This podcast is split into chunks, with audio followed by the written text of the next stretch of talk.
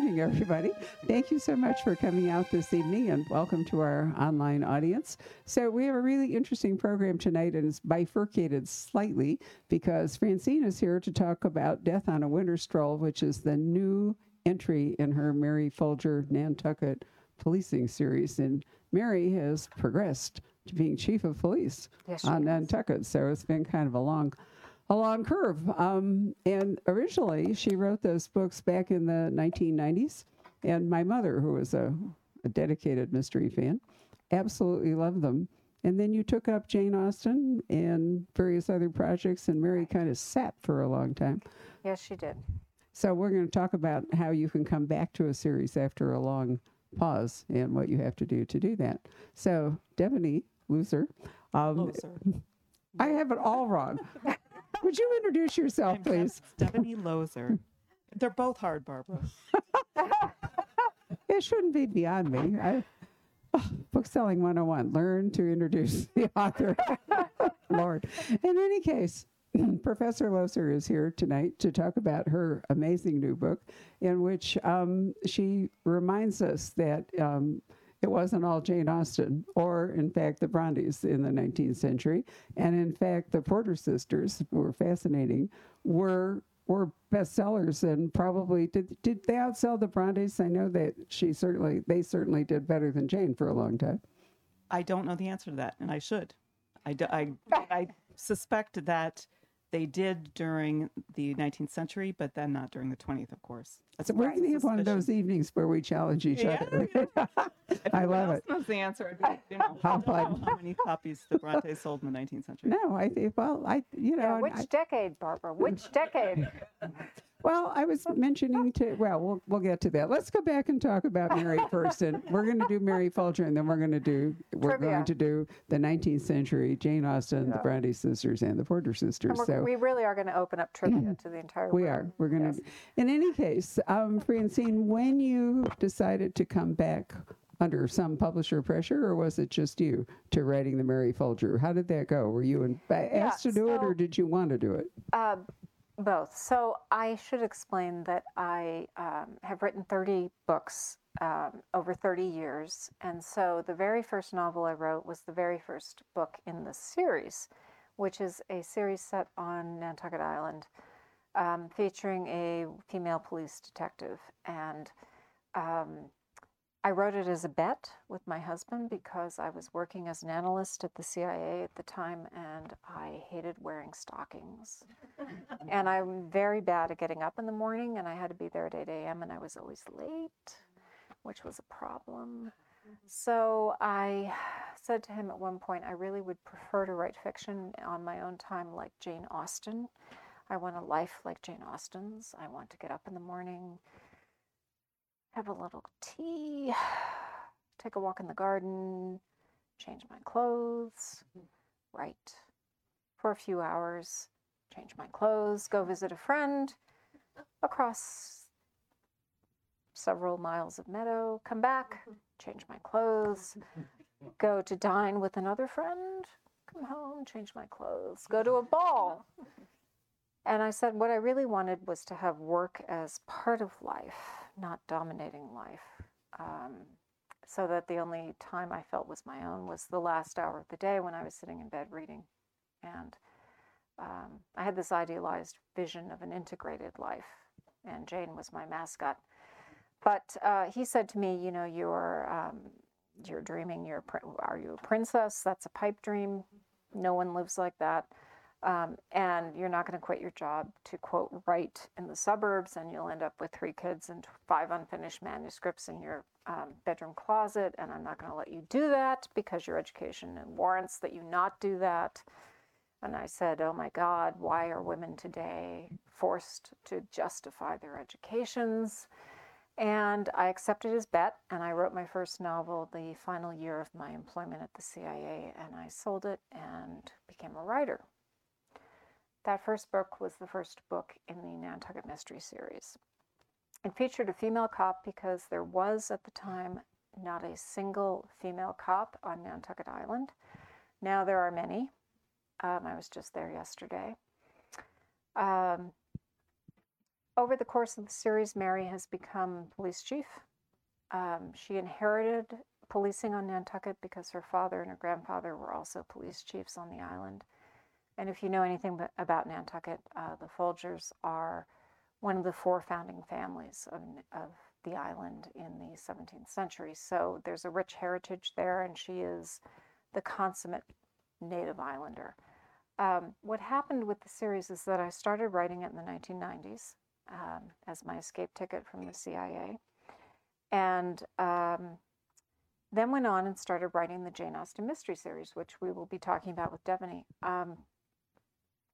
I also wrote a variety of things, and time passed, and in fact 20 years passed, and finally the current publisher came to me and said, your books are not digitized and they are out of print, and we would like to buy the rights, reintroduce the series, and have you continue it. And I said, that's really difficult to do because there's a 20-year lapse, and how do you pick up with characters 20 years later in their lives? They were 30 when I wrote their stories, and suddenly they're going to be 50, or you know, do I set the series back in the 90s? And I didn't want to do that because the 1990s is a horrible period for police detection. There's no DNA. There's no national database of crime statistics. There's no cell phone. There is no laptop. There is nothing that we associate currently with police detection. And I said, you know, what I really like to do is revise the existing four books, which are out of print, not digitized, bring them forward to a sort of a contemporaneous present, and then write the next book in the series, which is what, in fact, I did. I revised the first four books, wrote book 5, book 6, this is book 7. And it was an absolutely fascinating opportunity because as a writer, you never read what you have published, ever. I mean, you never go back.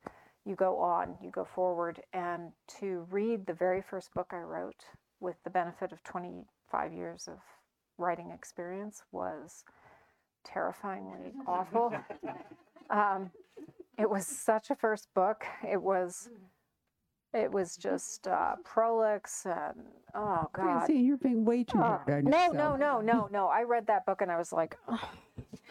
I ended up, you know, people talk about editing as writers. And if any of you are aspiring writers, this is one of the most fascinating issues as a writer. Editing is not interior design. Editing is reconstructing the house. It is tearing out whole rooms down to the studs and just rebuilding them. And it is the most critical part of being a writer, in my view. And over time, if you do it enough, it becomes your best skill. Everything else is secondary. So anyway, I rewrote the series, and this is book 7. It's set on something called Christmas Stroll Weekend, which was just done. It was this past weekend. It's a very big event on Nantucket where Santa arrives by Coast Guard cutter, and there's a massive parade, and thousands of people descend on the island in the middle of winter and get stranded there because of planes and ferries being canceled, which is what happened this weekend. They had 200 people who suddenly had nowhere to sleep on Saturday night, and people were taking them in and to their houses, and, you know, random hotelers were showing up at the dock and saying, I have a room. So it's a wonderful weekend, and it happens to be the locus for the latest book, and I'm done now. Inevitably, a crime goes down, more than one, and that's sort of, otherwise Mary wouldn't have anything to do, right? She'd just be celebrating Christmas, so we can't quite go that far, but I think Francine is a marvelous plotter, and you also take advantage of real things. Things that you've experienced or things that are happening. And was it 1 or 2 books ago where the actual geographic nature of Nantucket with the subsidiary part of it was a part of your book? Are you talking about Tuckernuck? Yeah. I couldn't think of the names. I was finessing it, right? Part of it. Names are not my thing tonight. We already know that, right? Okay. Yeah. Yes, there was. So there was a barrier island off the western end of Nantucket, which is called Tuckernuck, and it's privately owned by 40 families. There's no public access to the island. There is no way to get there unless you live there and you have your own boat. And it's only seasonal. It's summer ownership and summer habitation. It's shut down by October. And there's no gas station. There's no coffee shop. There's no food store. There's no paved roads. There's no public utilities. There's no fire department, which is a huge issue. It's about 900 square acres. And I spent a year trying to figure out how to access it because it is so private that you cannot get there unless you know somebody who owns and lives there. And I ended up doing this sort of networking thing where I knew someone named Coffin, and the Coffins are one of the other four founding families of Nantucket. And he knew people who had summered on Tuckernuck, and I would have coffee with them, and then this went on for months, and then finally they put me in touch with somebody called a caretaker, because on Tuckernuck, because there is no public access and there is no public transport, you cannot get anything to the island unless you have a caretaker, which is somebody you pay to ferry in his boat or her boat everything you need to survive to the island. Steak, scotch, solar panels, rose bushes, a lawnmower, someone to push the lawnmower, porta-johns if you happen to throw your daughter's wedding on the island, as happened the day I went over, I-beams if you're building an extension to your house. I mean, it's insane. Everything is ferried to the island, and in return, all of the trash every single week is brought off the island by the caretakers who take it to the Nantucket dump.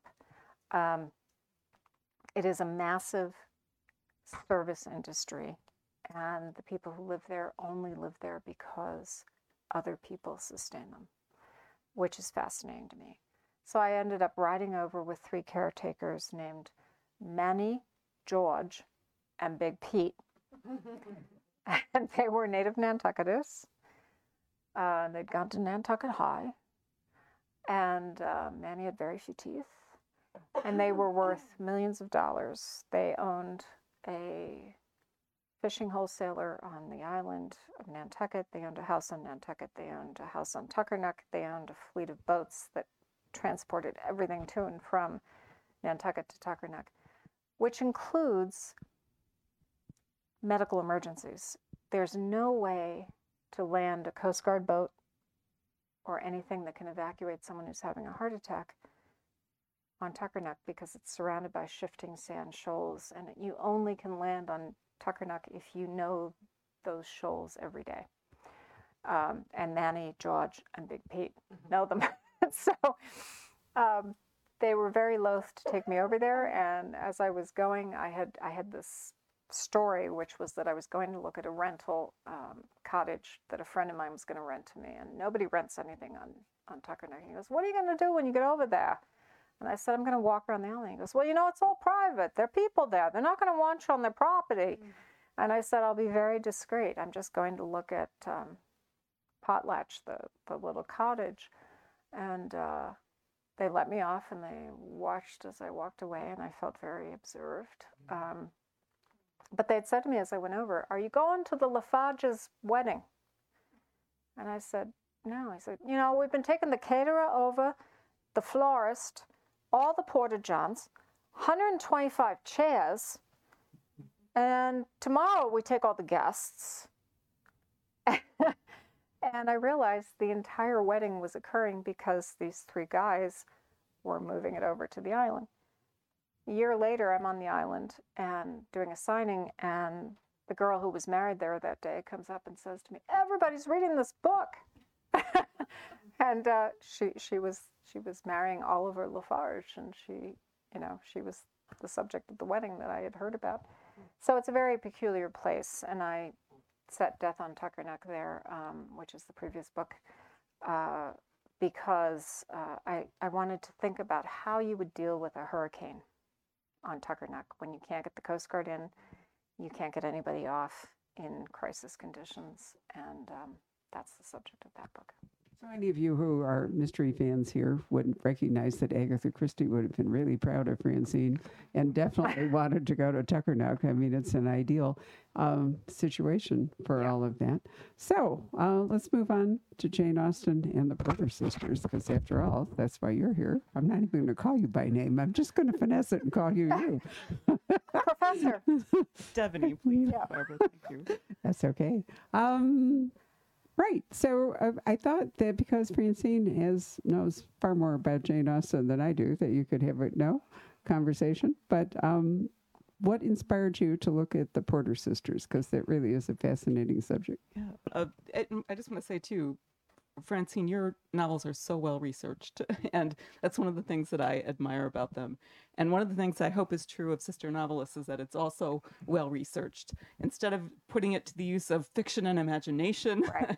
I'm trying to bring back to history two sisters who were very well known in their own day, were exact contemporaries of Jane Austen's, but have absolutely fallen out of literary history, and I think wrongly. So that was sort of what inspired me to write the book. I didn't know I was going to write the book, Barbara, when I first started reading in these letters between Jane and Anna Maria Porter, the two sisters.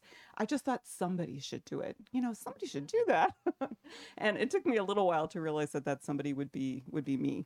And had I known that it would be 20 years later that this book would come out, I probably wouldn't have started.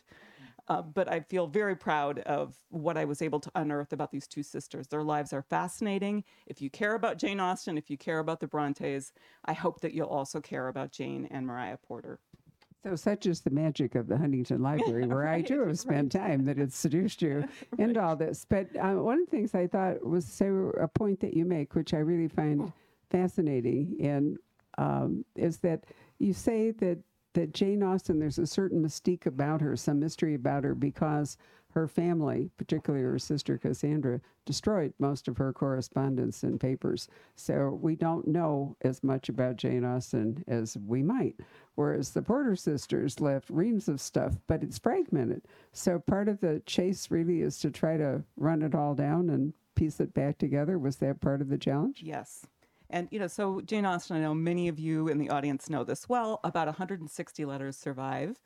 For the Porter sisters, there were family papers numbering in the United States alone in the 7,000 range. Wow. So, and they were in three different libraries. So to try to piece together what was happening and what year and who the people were they were referring to in some of these letters. It was a puzzle. It was a mystery. Mm-hmm. It felt like being a detective in some ways, trying to figure out in the letters when the sisters would write about having passionate feelings toward Apollo or Agamemnon. I would think, did they really know somebody named Agamemnon? And of course they didn't. They were writing in code. They were trying to use veiled names so that if somebody came across the letter or one of their relatives snatched the letter from them, they wouldn't really know who it was being referred to in the letters. But eventually I was able to decode who they were referring to when they would describe these men they had deep crushes on. They were, both sisters were incredibly, I think, genius writers. They invented the modern historical novel, I think, is one claim you could make, before Sir Walter Scott did, although he got the credit.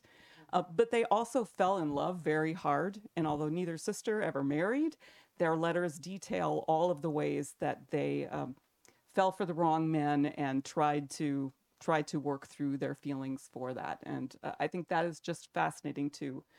If we come to it knowing Jane Austen and thinking certain things about what it was like to be an educated woman then, to be a polite woman then, if you read the Porter sister stories, you'll realize that actually the opportunities and the possibilities were far more expansive than we might think, and than they're true. So that's another thing that I'm really grateful from their letters to be able to have a sense of. Why do we have so many letters is a good question. And I think the only parallel I can come up with is because, they were very close and they wanted to communicate all the time. So if you just think of it as like a constant stream of tweets, that really is what it was, wasn't it? Or texts. Yeah, I think the way relatives text. Yeah, or texting, right? Yeah. Either way. Yeah. Texting probably would be fairer. But we've gotten so used to short form communication and appalling spelling and no punctuation and speed and all the rest of it. I don't think we realize how people dashed off letters. Really beautiful letters. Absolutely. And some of them are very much dashed off. But I think also they saw their letters as a kind of training ground for fiction. So they didn't, sometimes they were only separated by a couple of miles. They lived in small lodgings, uncomfortable, and they would get invitations to go stay with somebody in a grand home or a place where they would have access to social events. And so one sister would stay home with their widowed mother, and the other would head off to this more grand event. And even if they were only separated by a couple of miles, they would write these letters. And sometimes they took down dialogue. They tried to record conversations they were a part of. So it's like being a fly on the wall of Regency England to read their version of a conversation they were in. I mean, I just think we don't have a lot of records like this. Right. It's beautiful. So dashed off, yes, but also crafted and careful and that clearly, like I said, a training ground for their fiction in their letters. And in point of fact, I'm going slightly blank here as Richardson. Anyway, what is usually thought of as the first full novel in English, is it Pamela? Yes. Do I have it right? Well. Okay, Pamela is in fact an epistolary novel, meaning that because people didn't know how to write fiction, it wasn't a thing, that in order to structure the novel, it was written in a series of letters, and that created the dialogue. One person would write, and then another person would answer back. Somebody, I can't think, I'm sorry, this is not my name, it really isn't, wrote a novel like that some years back, and it was all an email, and the email headers were part of the part of Meg Cabot, that's who it was. So this is proving that old age doesn't wipe out your memory. It's just a retrieval system that takes so long. But anyway, I think that Richardson wrote that partly because he didn't know how to structure a novel and letters were easy, but also everybody understood this constant stream of letter writing. It didn't seem contrived. It didn't seem artificial. It was what people actually did. It was a written conversation. And what I love is four students who are here from ASU who are in my history as a novel seminar and read Pamela. So at least five of us in the room have recently read Pamela. And I love that. I just love that. I voluntarily read Pamela. Right. And then he wrote another one, which wasn't nearly as good. But anyway, so then stop with Pamela. Go there. But I think that, anytime we try to say something was the first, we're finessing. Right. There's always something before that might have been first. And when I say Jane Porter wrote the first modern historical novel, that is also a finesse. The people were using historical materials in fiction for years, for at least a century before then. Some of that we read together too, right? Homer. So define it. What is the modern historical novel that you're talking about? So what I think she did that was innovative is she took the properties of the domestic fiction, the kinds of things we associate with Jane Austen, with the courtship novel, and she combined it with the machinery of historical fiction. And the thing that she did that was unusual, she called it a biographical romance. She included fictional characters and real characters, but she breathed new life into them. She wrote about war so well that some of her contemporaries said it had to have been written by a man who was in battle. This couldn't have been written by a woman. And she came by her knowledge honestly. She was from a military family, but she just made so much of it seem real alongside this machinery of romance and domesticity. So the home fires were burning. These heroes she wrote about were doing interesting things in their domestic lives and were, of course, perfect there. But then they were out on the battlefield and also participating in real life great events. So I think that was what was new. But it also is, I think, the first bestseller in the historical fiction genre. So for that, she should get some credit too. How many? I think you mentioned some extraordinary number of books that she sold. Yeah, so in the United States alone, before 1840, 1 million volumes of Jane Porter's fiction had sold. Wow. Yeah, that's crazy. There were apparently 5 presses going round the clock for years selling cheap copies in the auction markets of Jane Porter's 2 best-selling novels in particular. But both sisters were global phenomena. They were household names. and they never got rich. All of those million volumes, and of course each novel had a couple of volumes, so trying to figure out exactly how many novels that is a little bit tricky. But each sister published and published 26 books separately and together they published, and they never got rich. They were always struggling. And so publishers were pirates all along. There's no question about that. So Francine, tell us about, you, in order to write, well, how is it that you have structured the Jane Austen novels? We've had this conversation many times about how you choose to tell the story. I wanted to ask Stephanie a question first, if I could. Could you talk a little bit about why the Porter sisters wrote? And I asked this question because I think we're agreed Jane Austen wrote partly because she was a writer and loved writing, loved storytelling, but also she very frankly wanted to make money. So, and there was a sense of social compulsion about her writing, that she needed to do it to maintain her standards and her living. Did they feel a similar compulsion? Was there multiple causality in spurring them to write? And I think there are a lot of similarities. Anna Maria Porter published her first book of short stories in 1793 when she was 14 years old. So I think Jane Austen must have known when she was writing her Juvenilia that there were other young women publishing their work. This was a choice Austen made, apparently, not to do so. But Porter needed the money. The family needed the money. And so that was part of it. But it's also true that the two sisters, like the Brontes, we know, they had a kind of fantasy world together. And early on, they were writing poems and stories, and letters that were making up identities. Maria would write to Jane, "As you are my queen, as I am your queen, you must obey me." And they were playing around. They had no more than a charity school education. Their mother wasn't educated. Their mother was widowed, and it's clear that they took a kind of sustenance from reading and writing, and disappearing into these fictional worlds together. They spent lots of time in libraries too.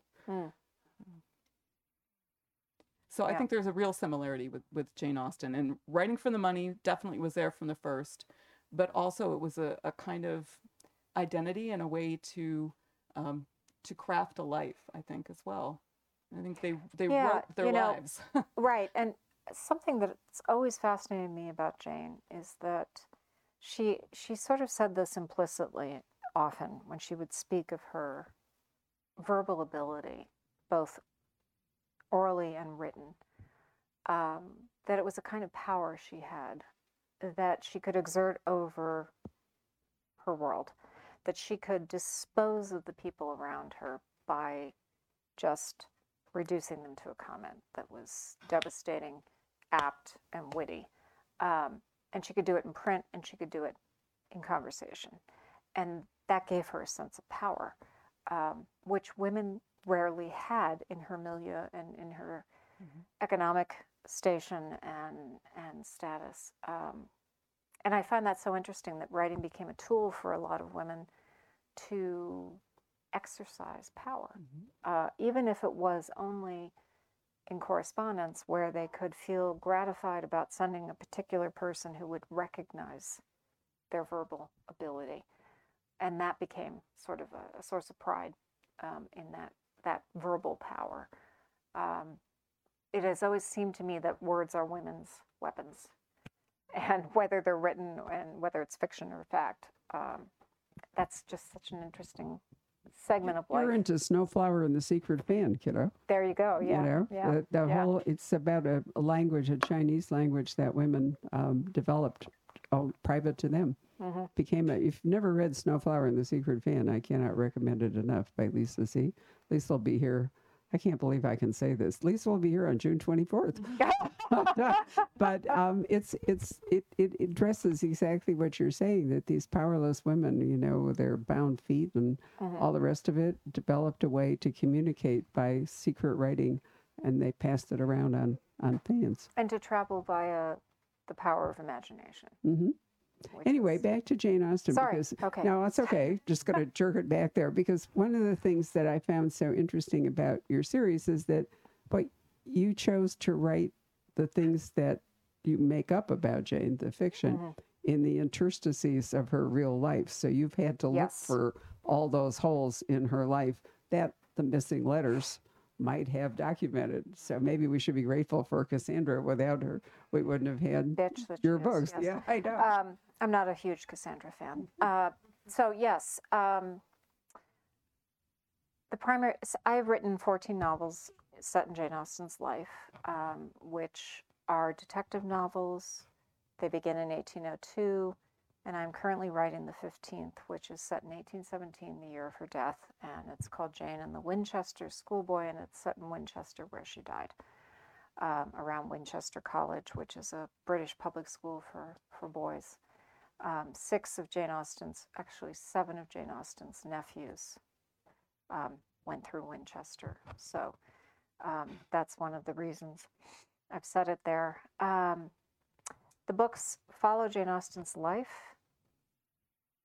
They're based primarily on the primary source of her letters and on various sources about her life, like the Austen family record written by James Edward Austen, her nephew, who was one of the Winchester schoolboys. So they're somewhat rooted in fact. Because she wrote to Cassandra when she was not with Cassandra, Cassandra was her sister, and the 160 letters, roughly, that Devaney referred to were primarily written to Cassandra. There are a few anomalies in there of letters to her brothers and so forth. There are gaps in the written record because at times Jane was traveling with Cassandra and didn't write to her, so there's no record of what she was doing. And in the course of a life, as we've seen with the Porter sisters, you can amass thousands and thousands of letters, and we assume, given how quotidian the habit of letter writing was, that in fact Jane had thousands and thousands of letters out there. She had 5 brothers she wrote to, as well as Cassandra. But for whatever reason, we only have 158 letters of hers over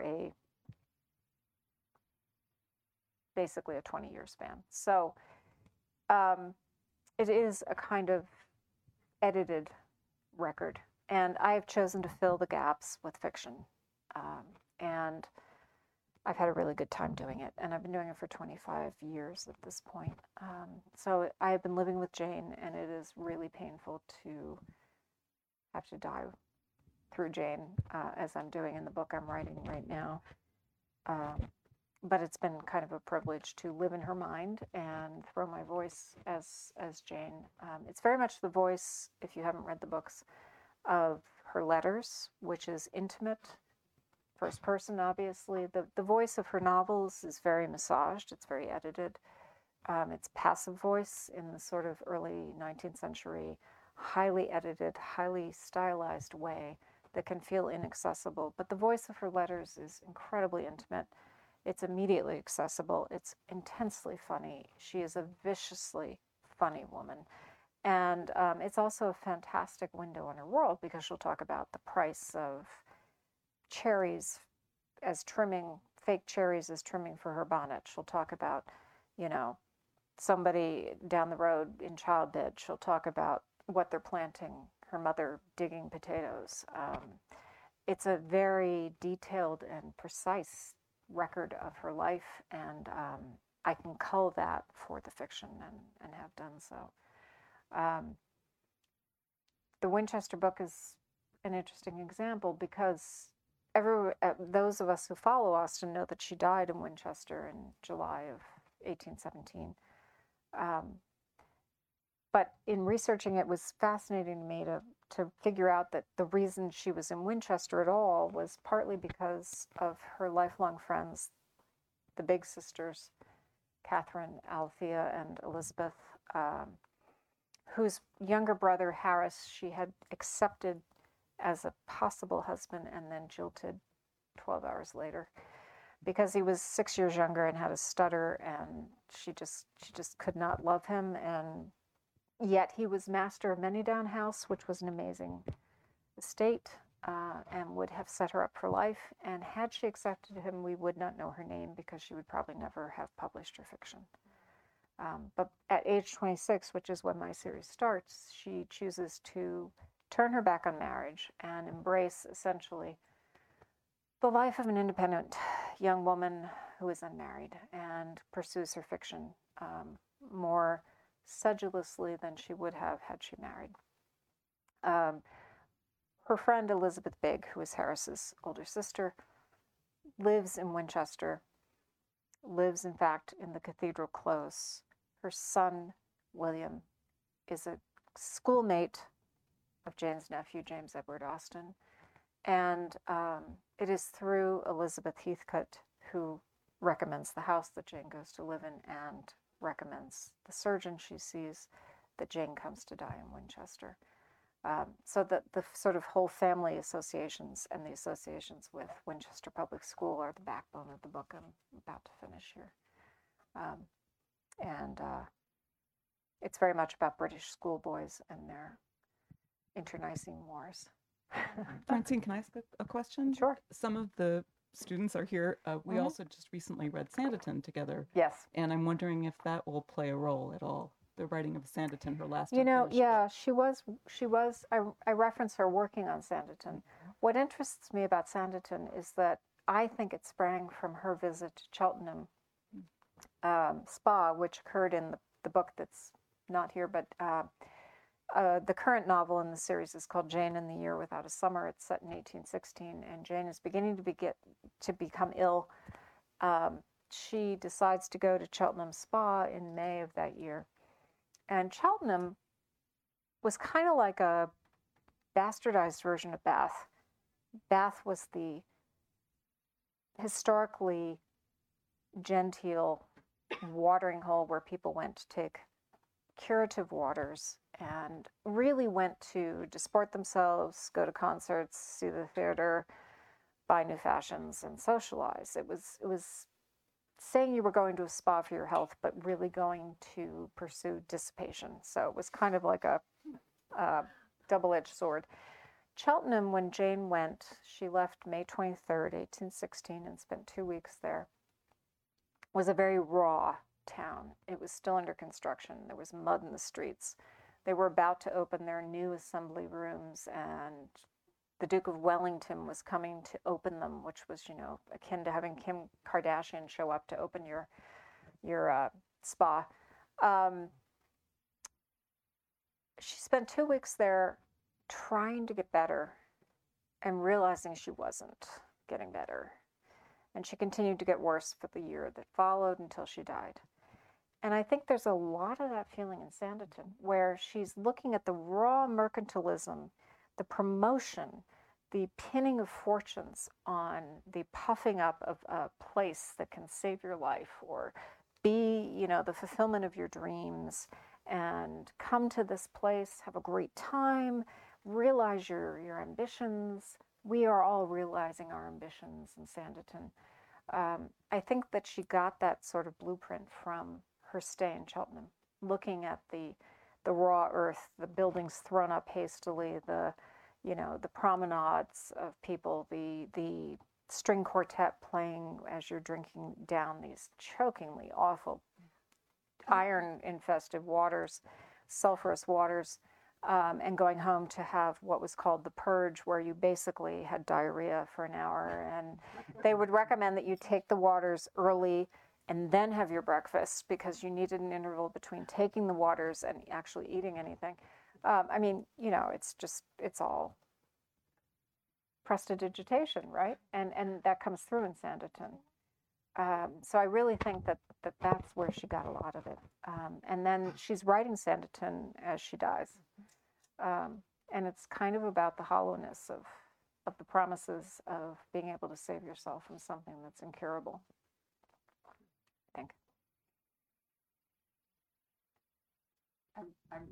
I was going to make a comment about the British diet. In case you think that this is exaggerated, the British diet is so sludgy that Constipation is a chronic condition for many people. I'm serious.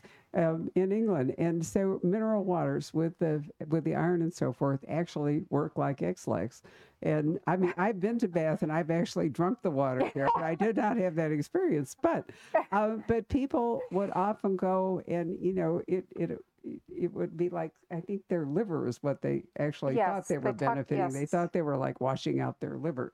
But the truth is they were just cleaning out their digestive system to kind of go back. And, let's face it, if you lived in England where central heating was not even a possibility at that point, if you were somewhere where they had hot mineral springs, Bath, I mean, even the Romans like Bath, I mean, that's where it came from. Don't you think that was part of it? It was just absolutely. To feel better all the way around? I love that, the quack doctors at the time were just packaging up anything and saying bath water for sale.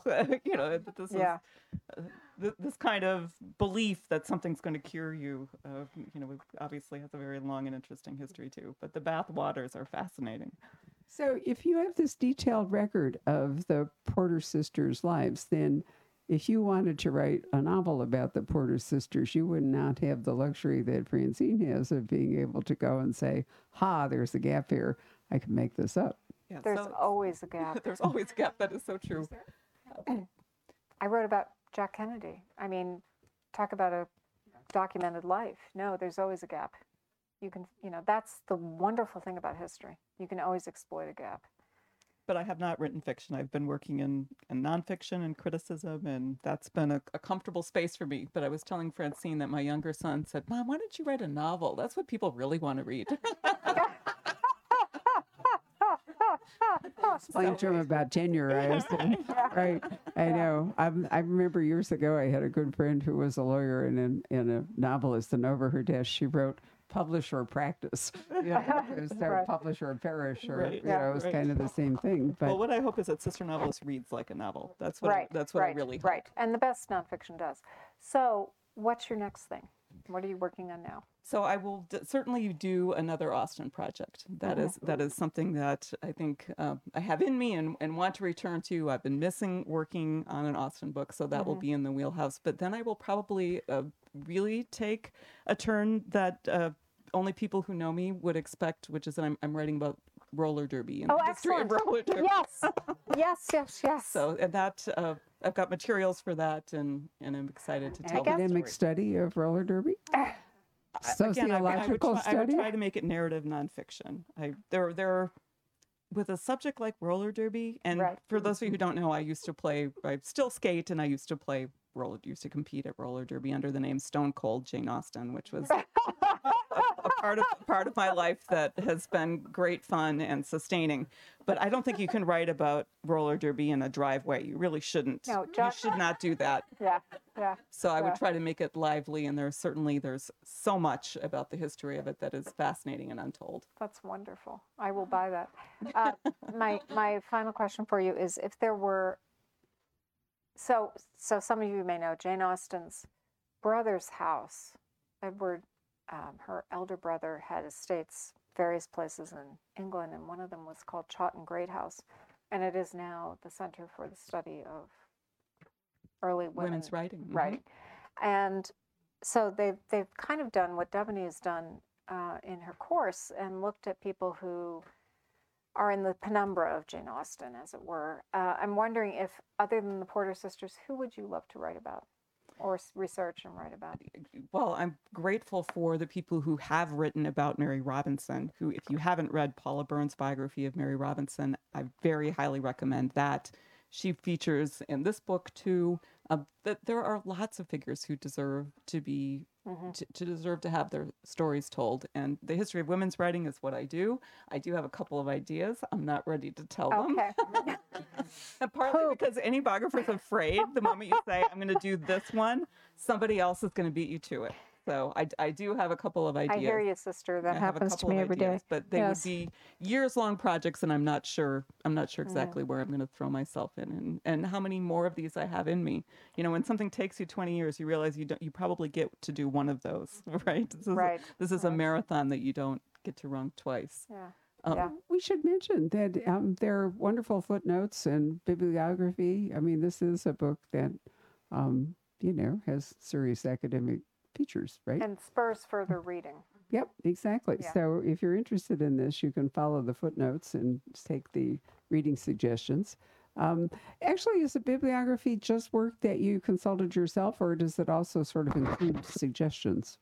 So the notes do include the places where I got details from, but I would say there is not a secondary sources reading guide in here. But I think that's something that I should add to the book's website, because that is a great idea. So sisternovelist.com is where I added a lot of extra illustrations. There are 16 beautiful pages of illustrations in here showing what the sisters look like and the places that they're affiliated with.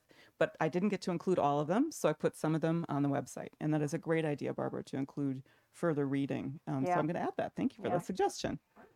So I have a question, which is, how come the sisters, who were so intelligent, how did they keep picking these loser men? Yeah. I mean, there's a certain amount of, the men they chose were gorgeous, all very, very handsome, brilliant, talented. But I think it comes from the reform a bad boy, kind of, reform a rake. Feeling like, I'm going to make him a good man, which we know now, I think, that doesn't work very well. But I think in the early 19th century, maybe that wasn't yet a stereotype, or at least in the circles they ran in, there wasn't a sense that this was a common mistake.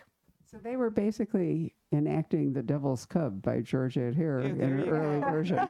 Because if you read Jane Austen, and Fanny and I have had this discussion before, and there's some attitudes in George O'Hara you might need to take into context, I think that she is absolutely brilliant. Francine and I, and Dana Stabenow over here, another author, we can actually quote whole passages from George O'Hara or figure out exactly what's happening.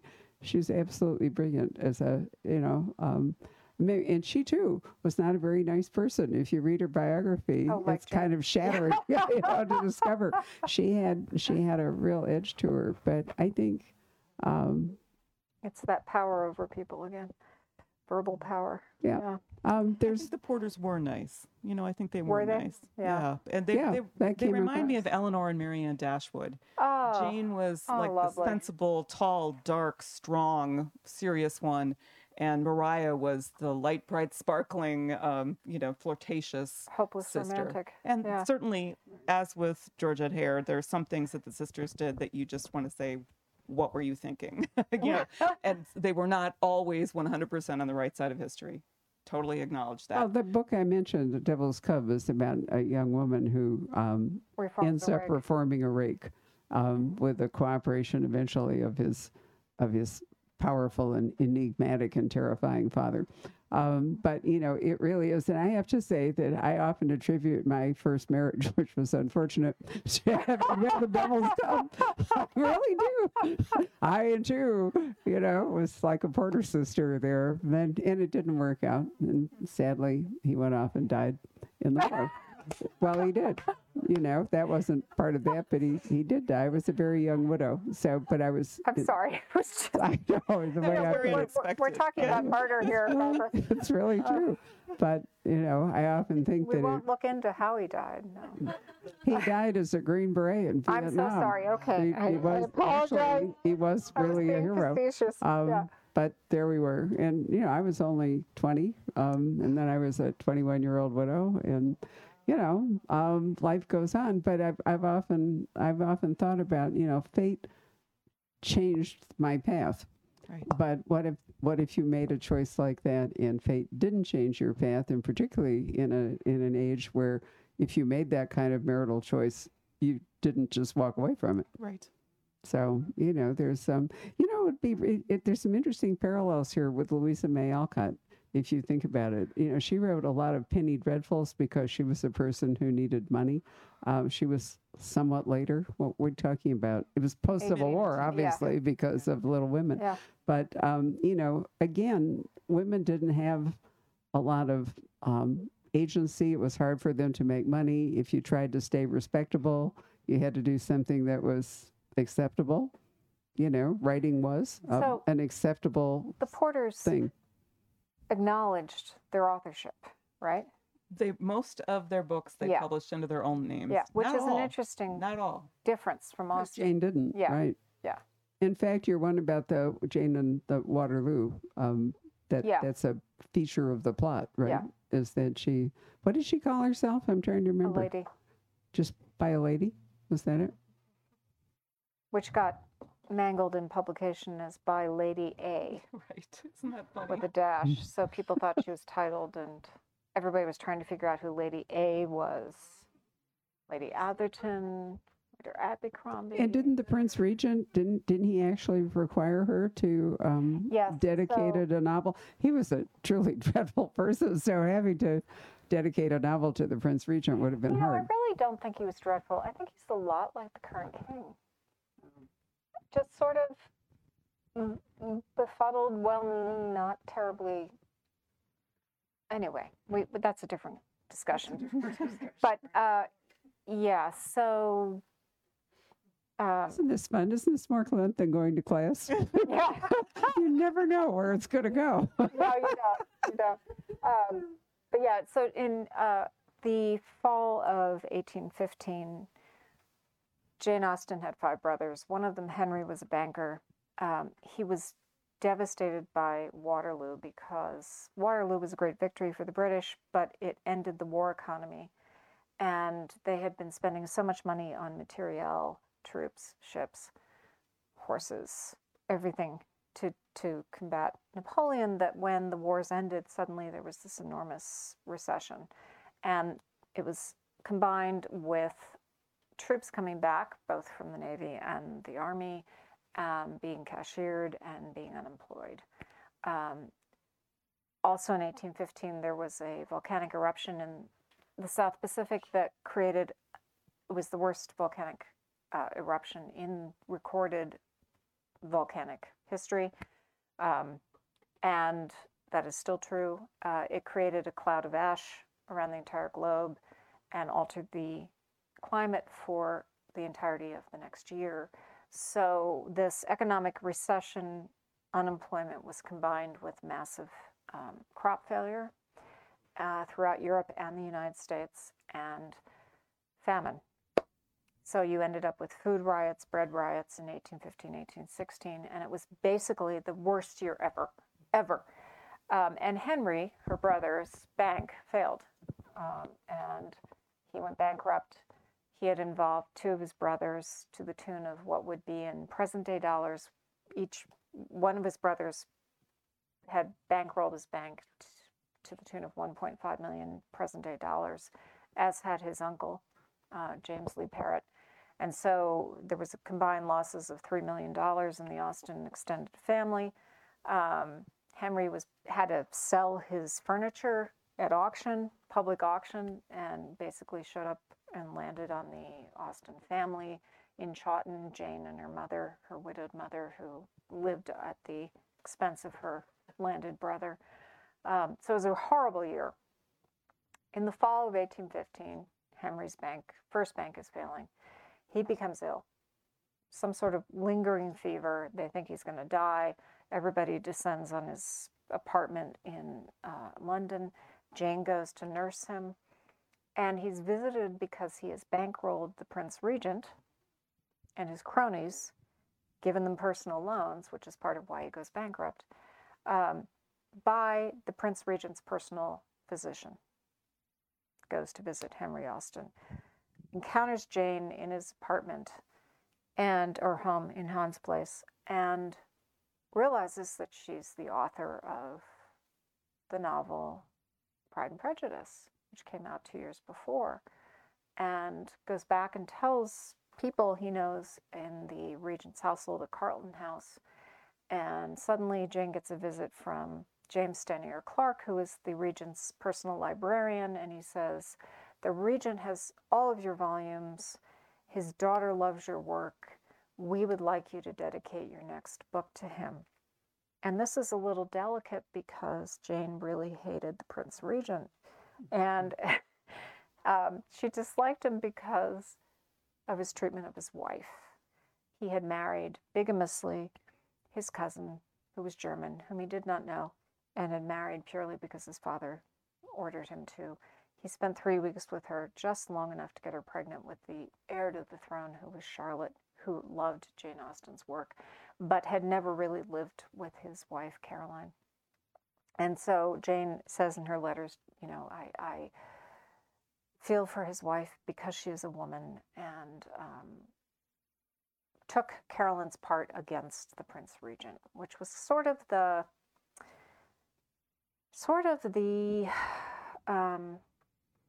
Lady Di issue of their day, because the Prince Regent cheated on Caroline with everybody and had numerous mistresses, and as I said, had previously married somebody before he married her officially.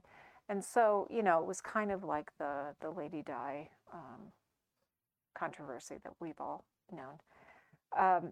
So yeah, she had to dedicate her book, Emma, to the Prince Regent, and she wrote a very perfunctory dedication and sent it off to the librarian, and he sent it back and said, no, this is really what you should say.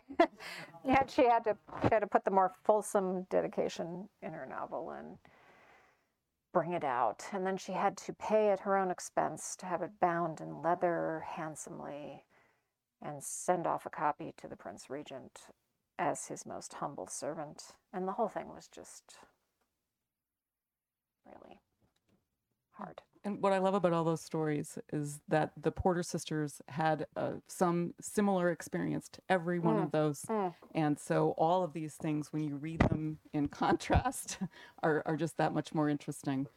They also had their experience at Carlton House with James Daniel Clark. One of their brothers owed money to Henry Austen's bank. So there are all of these kinds of things. Although the Porter sisters never met Jane Austen, to my knowledge. The 6 degrees. You can learn a lot more about Austen through the Porters, and I think we just have so much more to understand, even the very, beautiful description you just gave, Francine, of Austen's life and the life of those around her. There's just so much more to know. Yeah. So do you think we should take questions for a few minutes? Please, right? Yeah.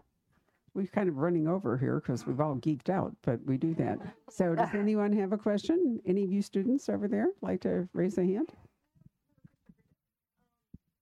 So, we know that Cassandra burned a lot of Jane's letters.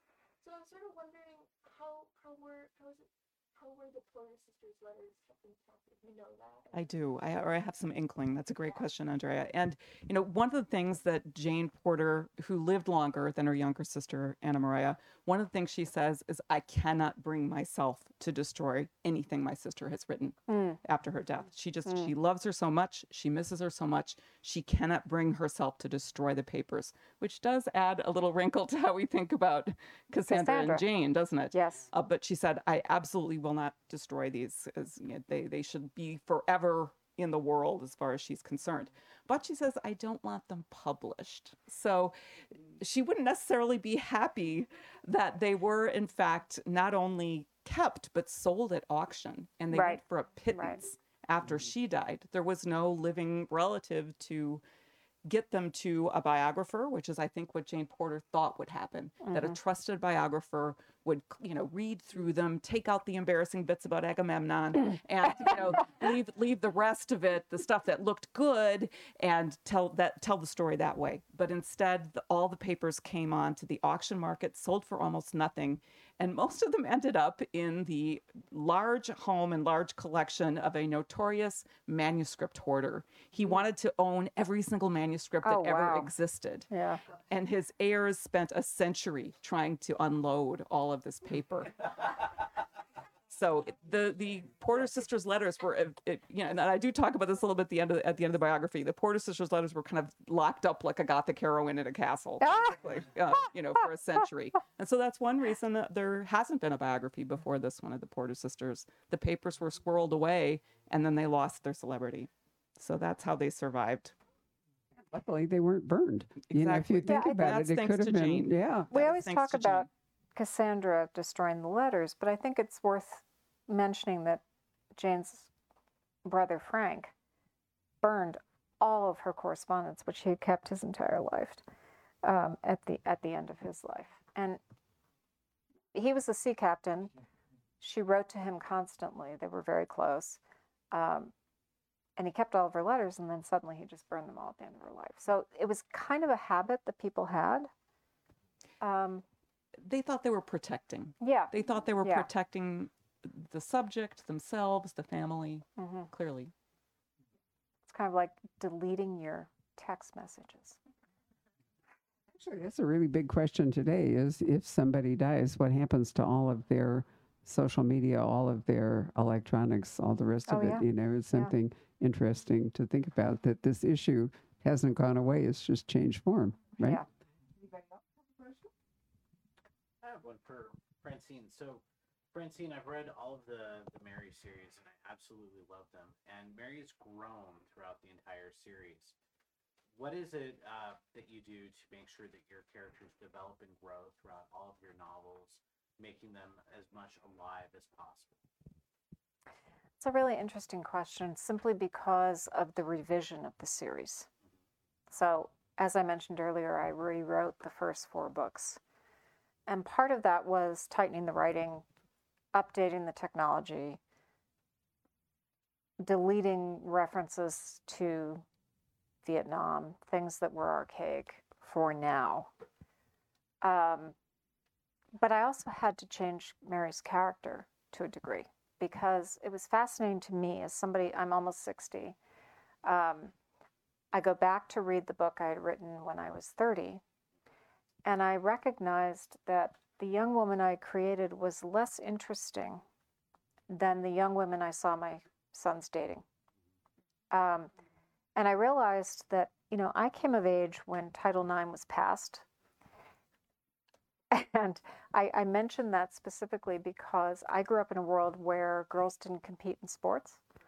The kids who came up with my kids had a totally different experience of being girls and young women. And I felt Mary didn't necessarily represent their reality in her original form. And she was too tentative, she was too weak, she was too dependent on men in her life. And that didn't work anymore. So part of the luxury of revising that series was to create her as a 30-year-old today would be, as opposed to a 30-year-old in the 90s. And that 30-year difference is profound in the way women carry themselves in the world. So I like to think that she is a stronger character, a more independent character, a more realized person in the current iteration of the series than she was originally. And that was a conscious choice. Yeah. Oh, sorry. I had a question about, like, how possible is it to find things the Porters wrote and, like, to read their fiction? And is there something in particular that might be like I did, you know, something on the level of that would capture the imagination? So most of their books are available on Google Books or some on Project Gutenberg. There are people who've brought them into modern editions, however, with great footnotes and introductions. And Thaddeus Warsaw, there's a great edition from Edinburgh University Press, edited by Tom McLean and Ruth Knezevich. And there's a great edition of Jane Porter's second bestseller, The Scottish Chiefs, from 1810, that came out from Broadview Press. That book, interestingly, continued to be popular into the 20th century. It was a classics illustrated comic book in the 1950s. So if you want to know, both of those are probably the ones you could find an edition that would tell you, here's where Jane is messing with history, here's where she's more accurate in her history. If you care about that, a modern edition will tell you that. If you don't care, then you can find a freely available edition another place. But there was actually a novel, Honor O'Hara, by Maria Porter, that was written in the style of Jane Austen. It was clearly an homage to Jane Austen. And there is a record of Robert Kerr Porter, the sister's favorite brother, and Charles Austen, Jane Austen's naval brother, meeting. And Charles Austen is reading Honor O'Hara. So I just imagine that the two brothers, Robert Kerr Porter and Charles Austen, must have been having conversations about their famous sisters. This was in the 1820s, after Jane Austen was dead. But so there is a very much an Austen-like Porter novel, and that's Honor O'Hara. Interesting. I mean, if you kind of think that... Oh, sorry. No, if you think that on some level, Jane was writing homages to Fanny Burney, or, you know, it's this. Yeah, I was going to mention earlier that I remember an absolutely fabulous biography of Fanny Burney. Unfortunately, I do not recall who read it. I mean, who wrote it, but I loved it. I thought it was wonderful. Kate Chisholm or Margaret Doody or... I just don't remember, but I was fascinated with it. I read it like 40 years ago, so... Probably Margaret Doody. It might well have been. Really wonderful book. Yeah. If you don't know Fanny Burney, she's another literary lady that you can go back and... Yeah, Karen, you want to ask our last question?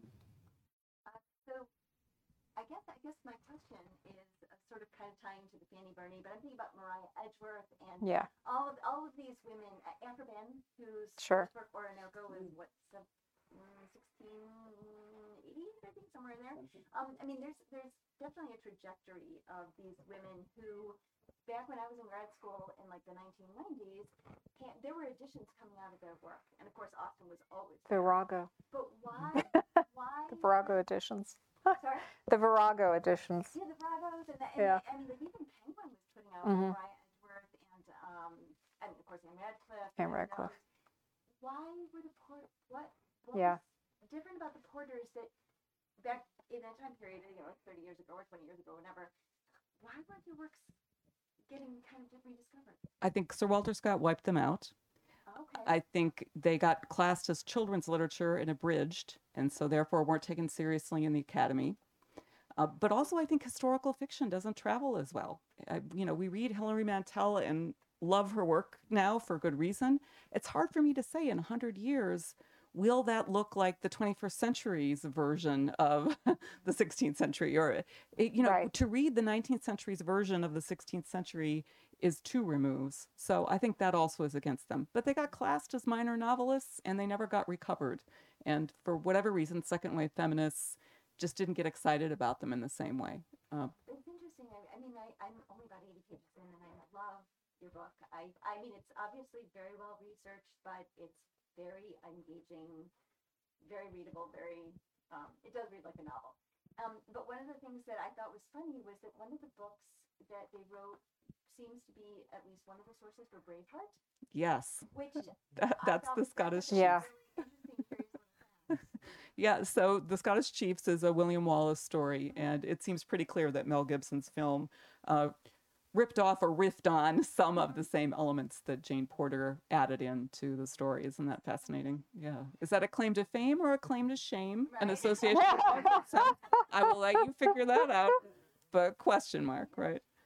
Thank you. Was it really question. Sir Walter Raleigh, or was it the publication? I'm sorry, Sir Walter Scott. Yeah, wrong guy with the cloak. Right. Or was it the whole sort of publicity and publishing machine around him that caused? I mean, I have trouble imagining him as an actual literary villain, but maybe he was. The sisters refer to him as a vampire and a thief. Ooh. And one of the things that adds weight to that is that they were actually all childhood friends. So how do you like that? And so the idea that Scott wouldn't come out publicly and say, I was inspired by the Porter sisters, to them was personal as well as professional. Yeah. There was a lot of borrowing going on.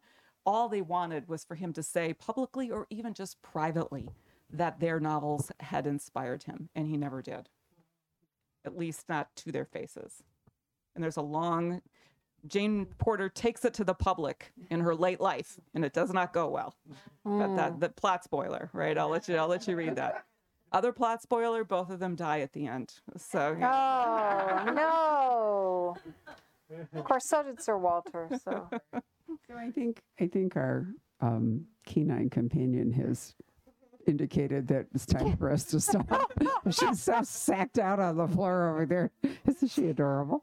Yeah, she is. Right. So I want to thank you all very much for coming. Let's give our authors a round of applause and thank them. Hello. We hope you're enjoying our programs and podcasts with authors. We'd like to expand them, and your help would be appreciated. Please make a donation at poisonedpenfoundation.org. 100% of the proceeds will go to help connect authors with readers in this difficult time. Thank you.